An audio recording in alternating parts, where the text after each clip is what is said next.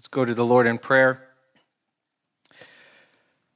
Our Father, we approach your throne of grace through Jesus Christ, who died for us and spilled his blood in order that we might be drawn to you, in order that our sins might be forgiven and that we would have fellowship with you. And we praise you for this afternoon, for gathering us here to worship your holy name and to sit under the proclamation of your truth. And we pray, Father, that you would glorify your Son, Jesus Christ, through this word. I pray that you would open up our hearts and, and build fire in our hearts to proclaim your mercies and to proclaim your grace to others, even as we've experienced it, even as we've tasted and we saw that you are good to us. Oh Lord, I pray that you would speak clearly through me, that you would instruct us in the way we ought to go as individuals and together as a congregation, so that you would be glorified, so that your name would be proclaimed in all creation under heaven. We pray and we ask for your glory. Amen. Well, I invite you to open with me to Psalm 67 for our study in God's Word this afternoon. I was also told just now that our Russian translation is not working. So, for those of you who are struggling with your devices, uh, please let them know that the system is down. Translator is here or interpreter, but the system is down. So, do your best to follow along. Psalm 67. As you go there, I want to begin by giving you some stats. I'm not a big fan of stats, but whenever they're appropriate, I like them. Recently, I came across a study that was published by Rawhide. It's a nonprofit organization uh, that helps youth and their families. And the study showed that over 1,000 selfies are being posted to Instagram every single second. So if you do quick math, that's over 86 and a half million selfies a day. Now, considering the demographics of our congregation here, I don't think I need to explain what a selfie is. Now, think about this 86 million selfies a day, and that's just on one platform, Instagram. Another study that they cited showed that 82% of adults aged 18 to 34 had taken a selfie of themselves and upload it to social media. They didn't even care to study the teens because it's 100%. Now, for those of you who are older here in our congregation and you think this is an issue with Generation X or millennial issue, consider this 80 or 63% of adults aged 35 to 54 also participated in the fad. And 55 and older, 44% of those also thought that it was a fun thing to do. Now, one last thing in 2015, get this more people died from taking a selfie than from shark attacks. Now, why do I bring this up and why should we care? Um, are selfies bad in and of themselves? Well, probably not. But I think this is a study. This study here is a good indicator of where we are at as a society, where our culture is today. We live in a very selfie centered age. Our selfishness, in fact, drove and revolutionized the cell phone industry. If you pull out your cell phone right now, the very reason why you have a front camera on your cell phone is because of selfies. We just wanted to improve the way we take them, help us out a little bit. But in many ways, our generation here is no different than any other generation. In fact, if you remember in 2 Timothy chapter 3 verse 1 through 2 where Paul instructs Timothy, the pastor of the church, and he tells him, "Timothy, listen, bad times are coming. Evil times are coming. And he goes on to characterize the bad and evil age. And the very first thing on that list, the very first characterization of that age is man will be lovers of self. Lovers of self. People will love themselves. This is the heart of sin, to be self centered rather than focused on the Almighty God. As we go to Psalm 67, I think this psalm is a cure for our selfie generation. Why, you ask? Well, because this is a God centered psalm. After reading this psalm, you cannot look at yourself and take a photo of yourself. After reading this psalm, it forces you to lift up your eyes above yourself and unto God and others. Now, as we get a lay of the land here in Psalms, we find ourselves in 67. But Psalm 65 through 68, this group of Psalms here, we have a collection that emphasizes God's providence and God's grace towards all the nations, not just Israel, but to all the Gentile nations. And, and Neil read uh, to us Psalm 66 in the opening of our service. Here we have a picture in the psalm of both the Jews and the Gentiles gathering together to praise God. And, and as we will read in just a second, we will notice that the word nations is mentioned three times here in the psalm. The earth is mentioned four times. The, the word peoples are mentioned five times here in this psalm, and that is to emphasize that God's grace and God's blessing was not supposed to be retained in just one little subset, one little cluster, one little nation, Israel. It was supposed to go to them and through them to influence all the other nations, and that is why this psalmist is praying this prayer. This psalm here is rooted in the Abrahamic covenant that God made with Abraham in Genesis chapter 12, where he tells him, Go forth from your country, from your relatives, from your father's house to the land which I will show you. And I will make you a great nation, and I will bless you and I and make your name great and so you shall be a blessing and I will bless those who bless you and the one who curses you I will curse and in you all the families of the earth will be blessed. Now, please follow along as we read Psalm 67 together. For the choir director with stringed instruments, a psalm, a song. God be gracious to us and bless us, and cause his face to shine upon us. Selah that your way may be known on the earth, your salvation among all nations. Let the peoples praise you, O God. Let the peoples praise you. Let the nations be glad and sing for joy, for you will judge the peoples with uprightness and guide the nations on the earth. Selah. Let the peoples praise you, O God. Let all the peoples praise you. The earth has yielded its produce. God, our God, blesses us. God blesses us that all the ends of the earth may fear him. As we look at this psalm together, I want us to walk away with one simple truth here, and that is this that God desires to bless us, that we may enjoy him and spread his joy to others. God desires to bless us that we may enjoy God and spread this joy to others. To help us unpack this, this uh, psalm here further, let's consider this, de- this uh, text in detail and just I'll focus on two simple points this afternoon. And if you're taking notes, here's the first one. Number one, we should see God's blessing because He desires to bless us. We should seek God's blessing because He desires to bless us. The psalmist opens up and he says, God, be gracious to us. This is a prayer, this is a plea to receive something that, that they didn't deserve. Israel here realized that they were in desperate need of God's grace. God, be gracious to us.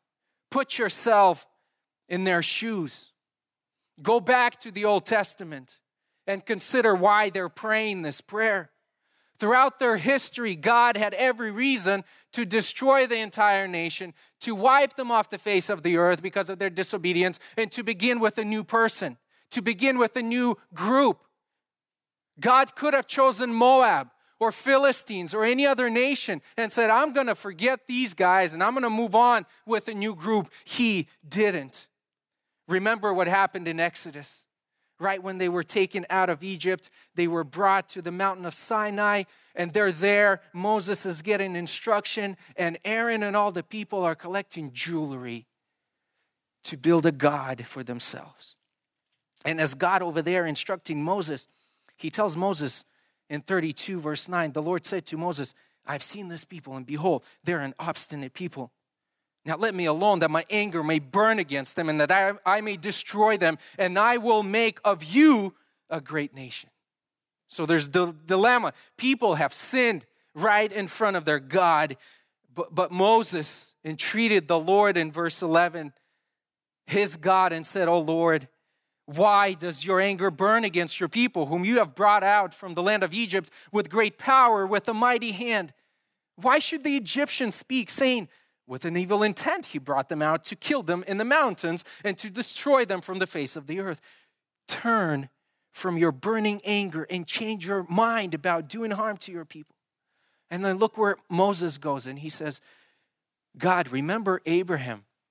Remember Genesis 12.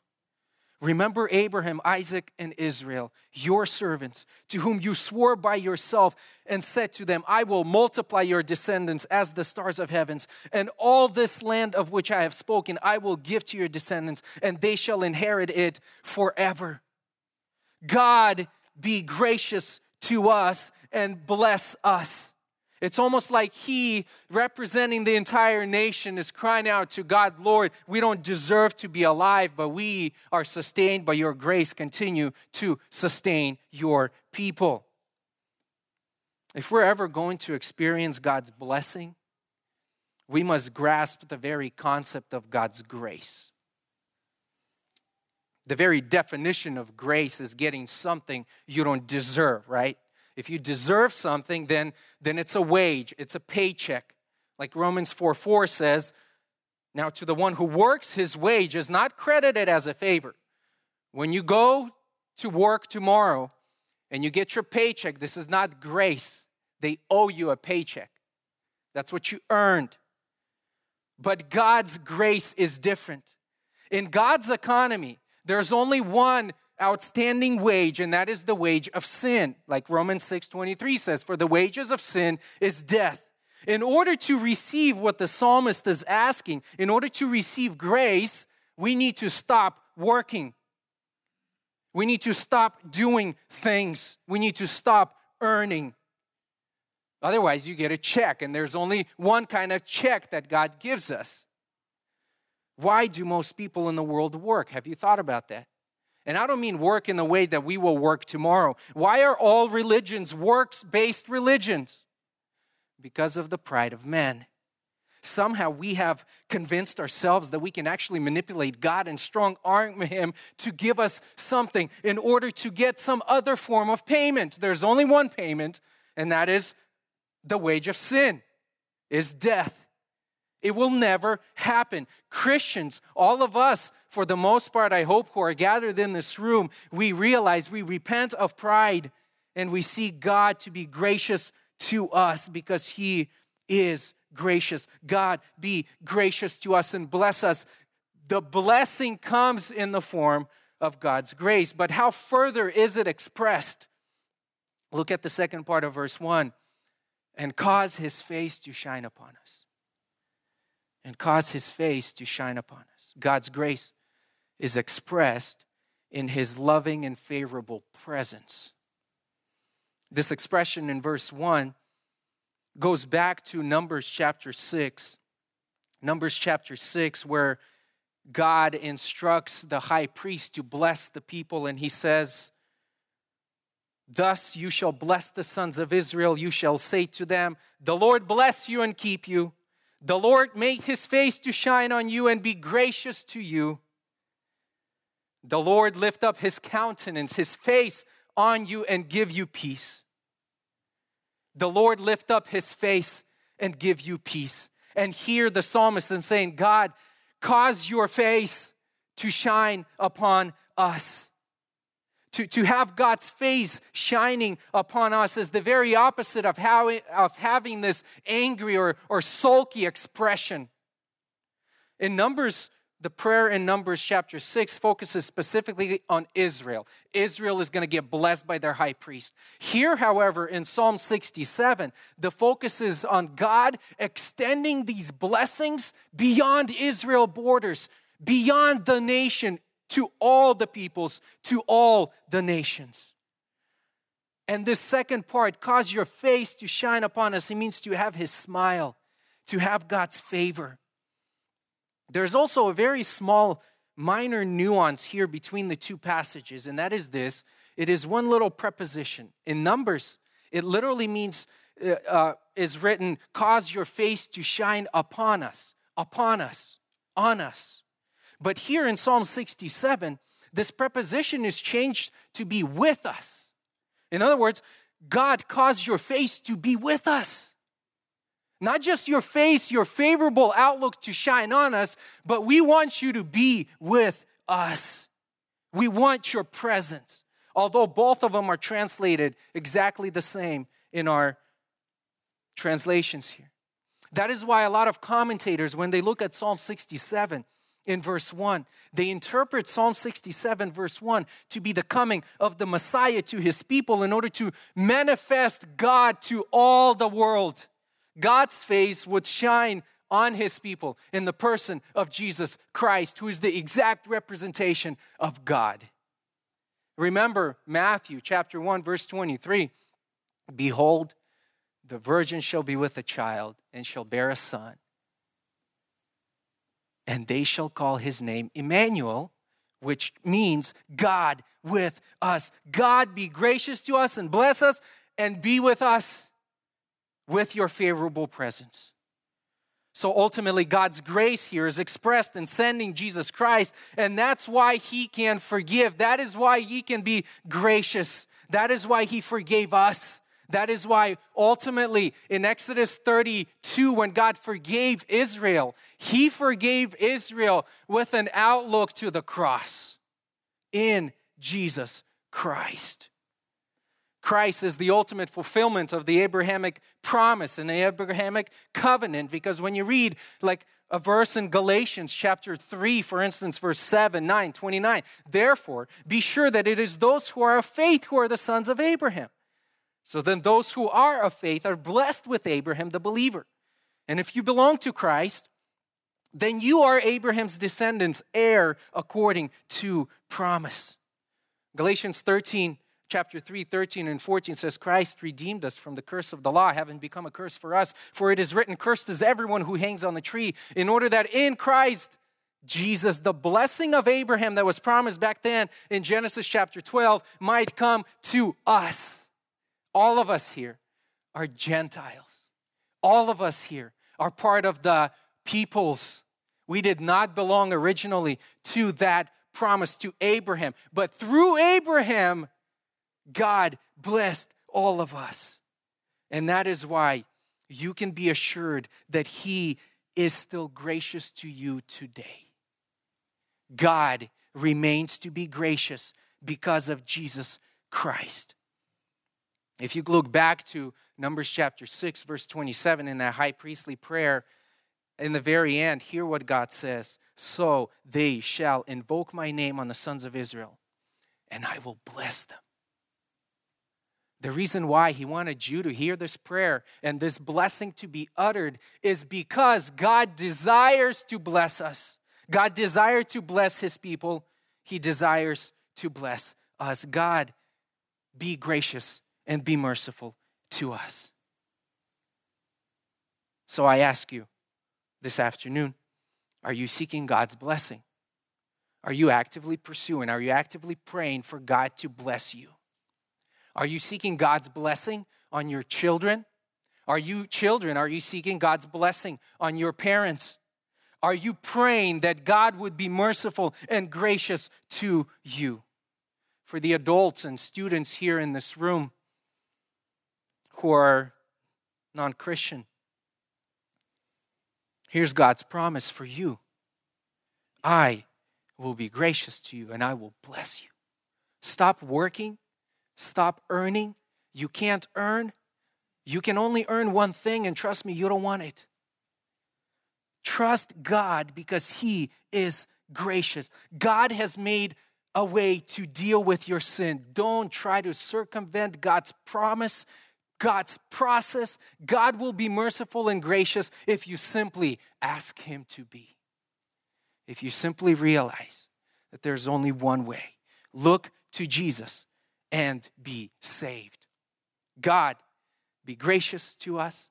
God, bless us. Now, is it important to ask the question why? Why should we pray this prayer? Why is the psalmist praying this prayer? Why should we seek God's blessing? And why does God desire to bless us? Can we just end it here, here call it a day, go pray for his blessing, and, and be done? Is man the end game of God's blessing or not? We ask to be blessed, we, we get blessed, we take a selfie, we post it on Instagram, and we sit back and we wait for all the comments and likes to come in, and we just bask in that glory. And if we're not into social media, we, trust me, we have other ways to advertise ourselves. You can think of those. But is there a purpose behind God's blessing? When we come to this psalm, the psalmist absolutely thinks there's a purpose to God's blessing. Look at verse 2 that. Lord, we want your mercy, we want your grace, we want your blessing. Why? That. This is the purpose statement.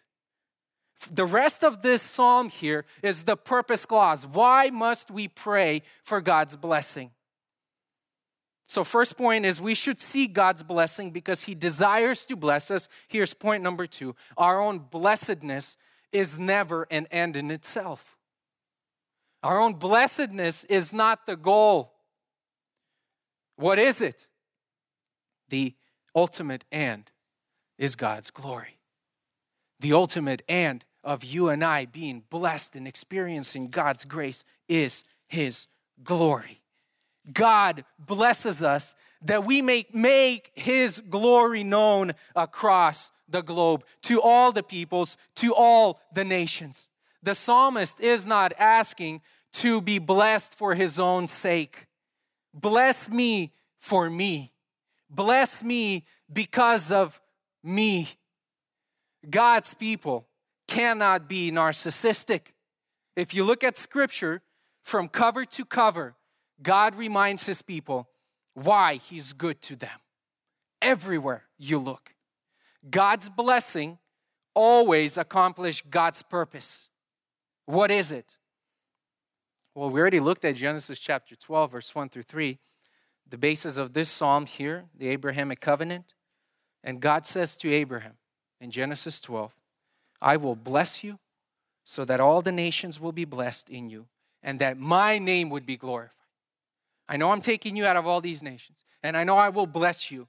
And forever they will remember the name Abraham. But that's not the goal. That's not the end goal. The end goal is so that Abraham would be a blessing to all the other nations and they would extol the name of Yahweh. So this nation multiplies and they start bearing children and they move to Egypt and there's a huge nation there and God says I'm going to go and I'm going to start working with this nation and he takes them out of Egypt. And he millions of people they walk out right from Egypt and he brings them to the end of the Red Sea and they're stuck dead end nowhere to go. And they start crying out. It's like God what are you doing? Why did you bring us to this place in order to kill us or what?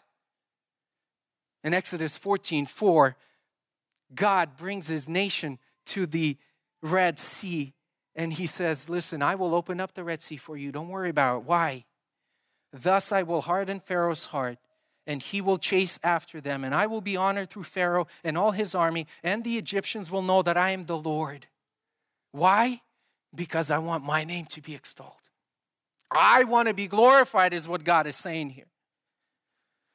He brings them through the Red Sea. They, they go through 40 years of wandering, and then he brings them to the edge of the promised land. And they they are, they kind of look out and they see Jericho. They see Jericho, and remember what happened to Jericho? God tells them, Listen, um, go get all the, the mighty warriors. Go get your mighty army, right? And we're going to go and we're going to conquer this city. That's not what God told him. You know what God told him? He says, Victor, hey, Victor, come get your musicians, get them around, and we're to march around the wall and we're to just trumpet around. And we're to sing and we're to then shout and the walls will come down.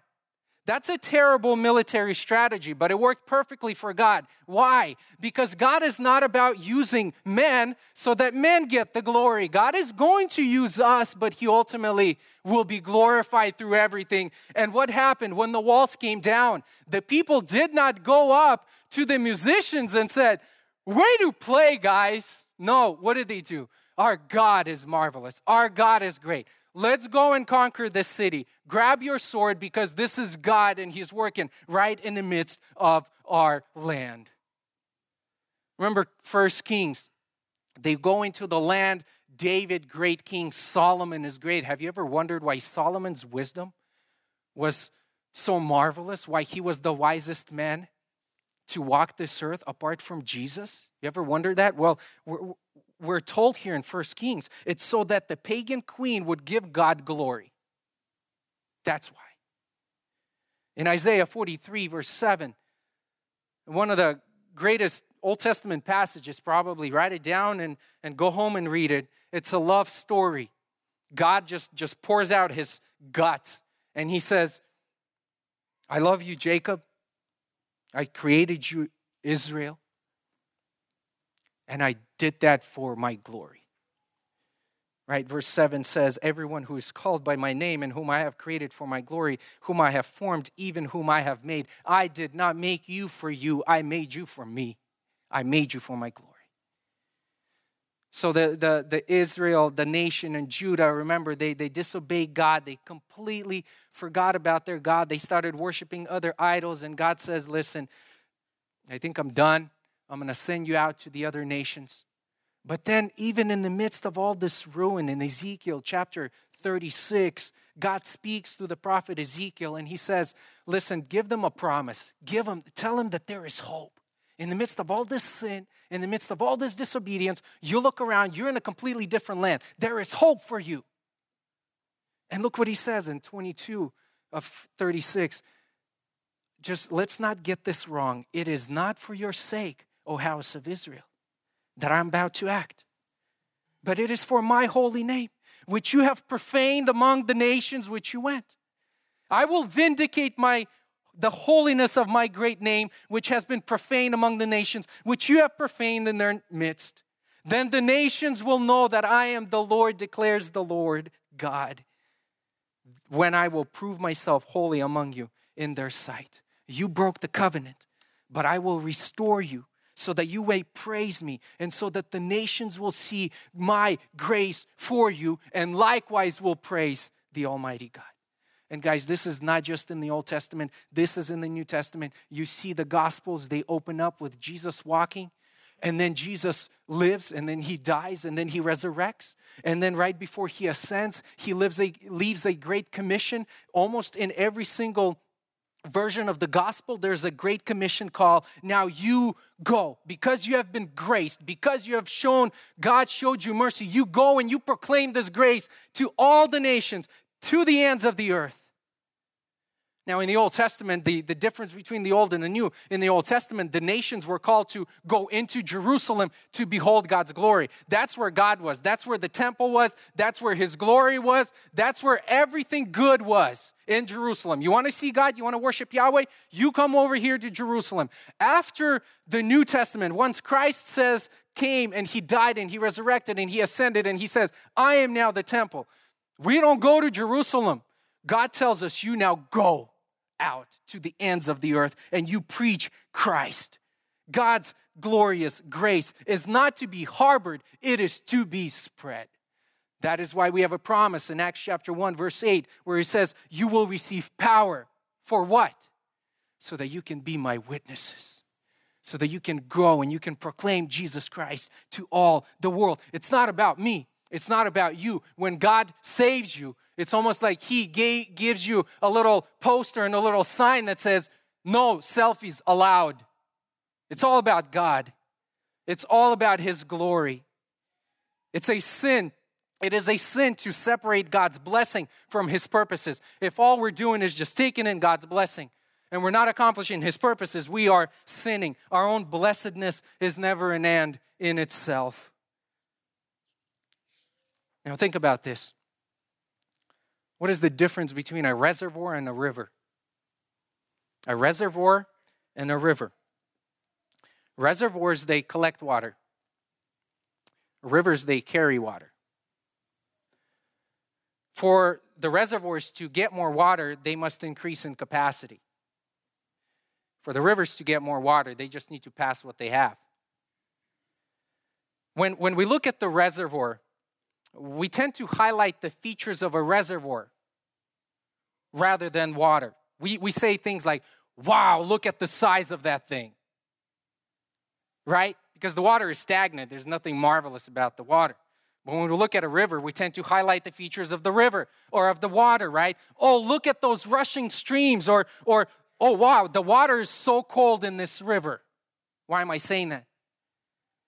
Who do you most resemble? Who do I most resemble? Are we hoarding God's blessings like the reservoirs and, and uh, we make it about ourselves and we increase in our capacity and say, look, I can take in more and I can do more and I can do this and I can do that. And look at me, how glorious and how large and how big I am.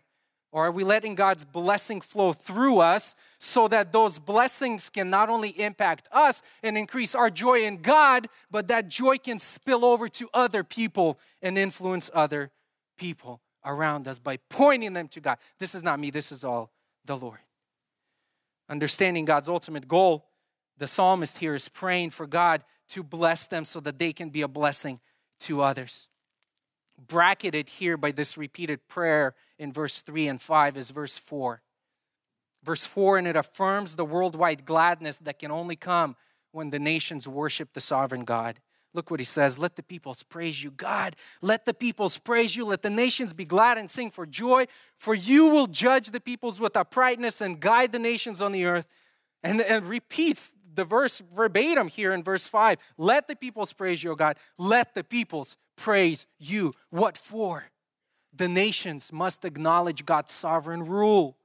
That's why he says here in the middle of verse 4 For you will judge the peoples with uprightness. This word judge doesn't necessarily mean that he will pass judgment on someone, but that he acts as a righteous king. He is sovereign Lord, he is sovereign rule.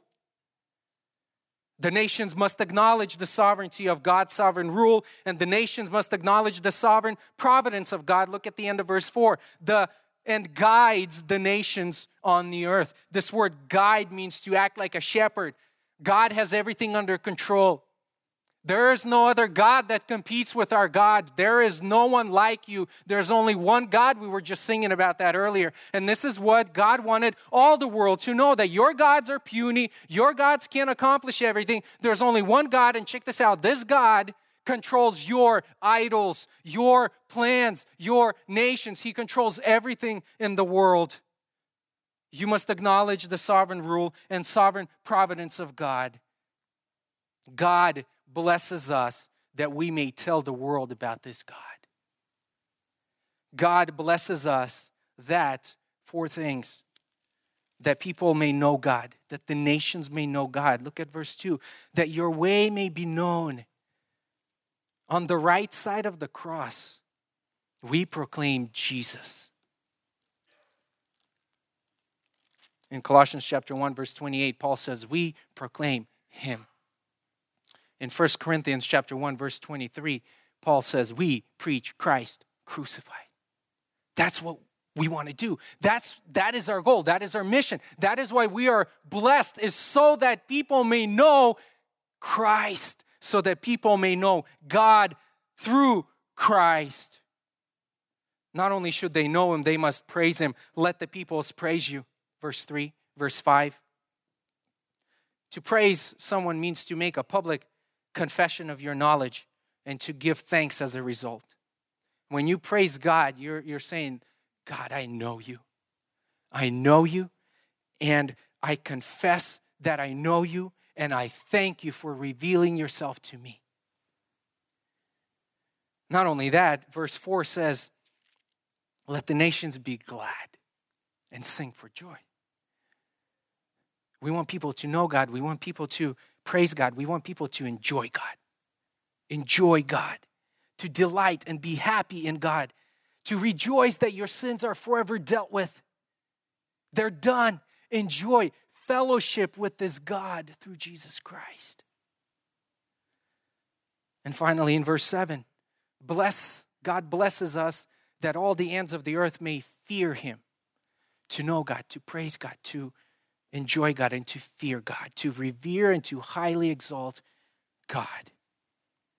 The more we concern ourselves with the mission of bringing Christ to others, that they may know, that they may praise, that they may enjoy, that they may fear God, the further we accomplish God's purposes. God's purpose in blessing you is not you necessarily, it influences you, it impacts you. God's love is revealed to you. He loves you, but don't become an end cap to God's blessing. We're supposed to pour it out and let God use us so that we can influence others. Look, th- that's not a it's not a surprise, right? It's not a revelation to say that our satisfaction in God overflows towards others. Uh, praise by its very nature begs to be expressed and shared. If you have something, if you know someone, if you're doing something that's exciting and you think others will benefit, I'm willing to bet you call people around you. You come and you bring them together to your house and you share things with them. Why? Because you think that what you have can benefit them. That's exactly the point of the gospel. It benefits you, God saves you, God influences you, and then you start overflowing and you start sharing it with others. To the extent that we are satisfied with God ourselves, we will be spreading this passion around us. Our own blessedness is never an end in itself. The ultimate end is the glory of God. It is the spread of his fame. Now, the psalm ends in much the same way it begins a plea for God to bless us that we may be a blessing to others. Look at verse 6 and 7. The earth has yielded its produce. God, our God, blesses us. God blesses us that all the ends of the earth may fear him. At the end, the focus here shifts from God's spiritual blessing to his material blessing says, God blessed our harvest in verse 6. Now, the majority of this psalm, if you notice, it focuses on God and us being a spiritual blessing to the nations because spiritual blessing, the knowledge of the Almighty God, is the most important. God desires to be known and to be worshiped by us and in all creation under heaven. Now, why is the focus here shifts to this physical or the material side. God's material blessings further the goals of the spiritual concerns for the nation. God's material blessings further the cause or the goals of being a spiritual blessing to others. In other words, Israel's physical blessing, material blessing, translated into a spiritual blessing on the nations. He blessed the harvest that, check this out, same thing. The earth has yielded its produce. God blesses us, bless us, God blesses us that. Again, verse 7. He did this so that there is a purpose clause that all the ends of the earth may bless. God blesses us spiritually and physically and materially for the sake of the nations, for the sake of the peoples. God does not bless you simply for a selfie. Sorry to break it to some of us, but that is not God's purpose. God's purpose is to magnify Jesus Christ in and through us. I think it's important for our church to assess ourselves today. Grace Hill, we are blessed. We are mightily blessed by God. We know Jesus Christ. We know Christ. Not only that, we are incredibly wealthy What are we doing with what God has given us? Are we going to the nations? Do we, do we have a heart for other people to come to the saving knowledge of God? God's purposes. And, and, and here's something that, that I want to say. We, perhaps you're sitting here and you're thinking, you know what? This is for, for evangelists. I mean, we've been talking about sending Kirill on the mission field for the last 10 years. Man, bro, listen and go.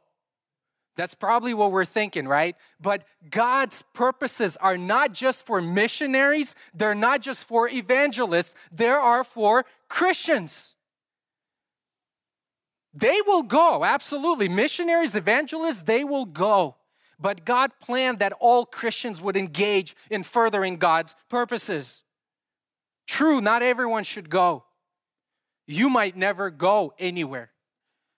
But have you considered this that Sacramento is the 15th most culturally diverse city in America? Why?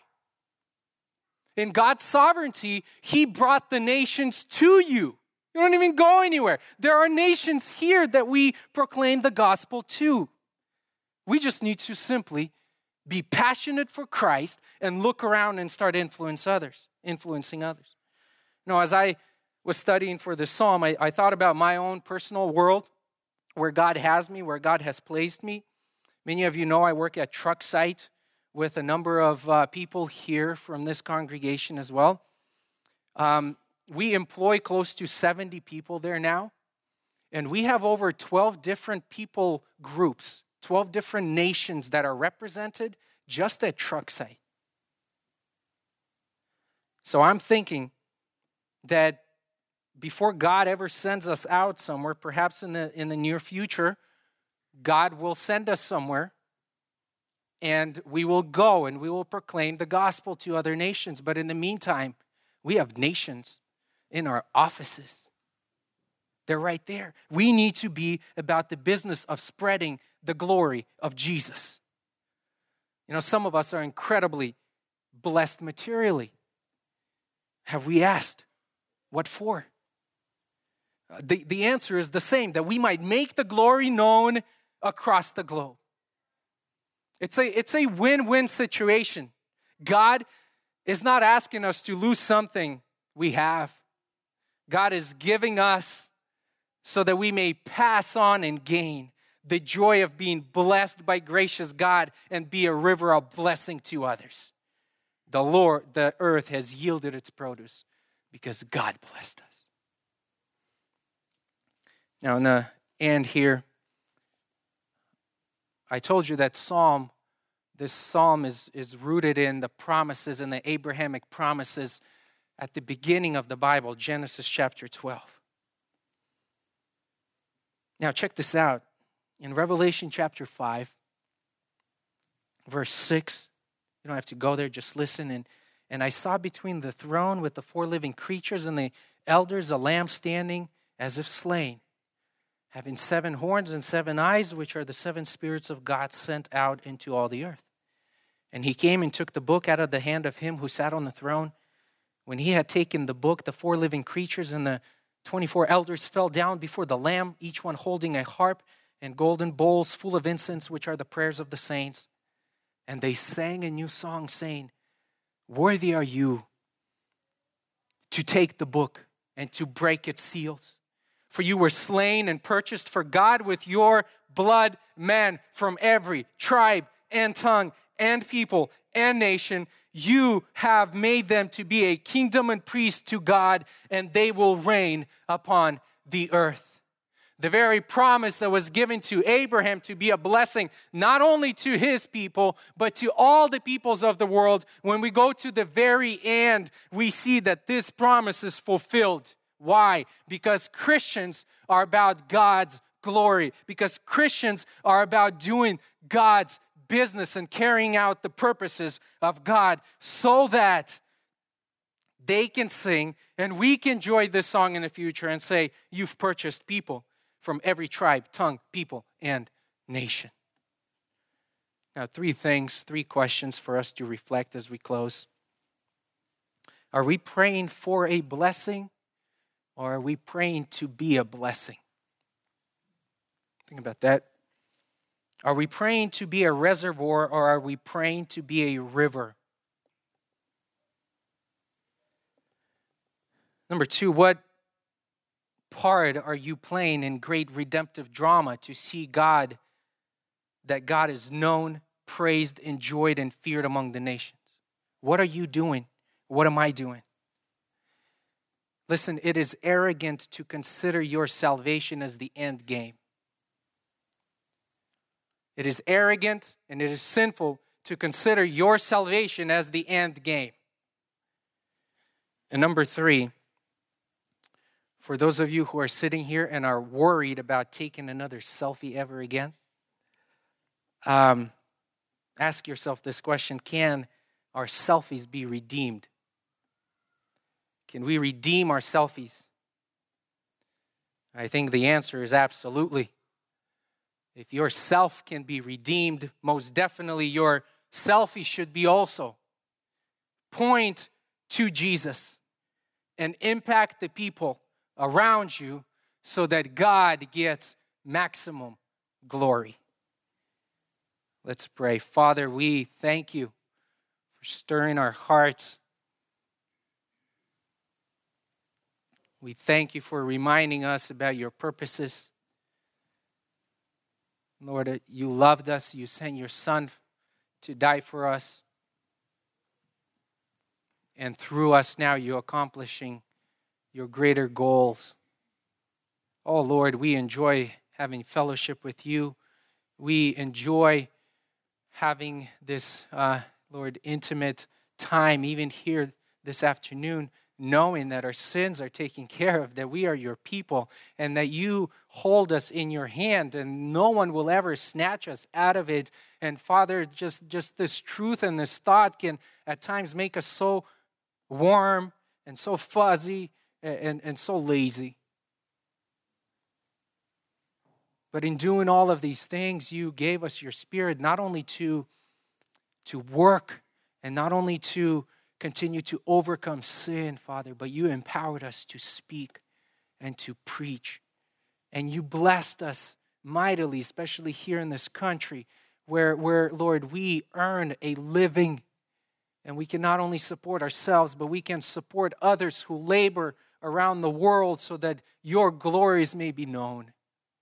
Sure, you could send an angel who would proclaim the gospel from heaven, and you will do that in the future, but right now you tell us to go. Us who are weak, us who are not noble, but you do that in order for your name to be glorified, in order that we would not boast in ourselves, but boast in Jesus. Oh Lord, help us to consider our ways personally, help us to consider our way as a congregation, how we can go further and impact people around us for your glory. We pray, help us not to be self centered, but Christ centered. Amen.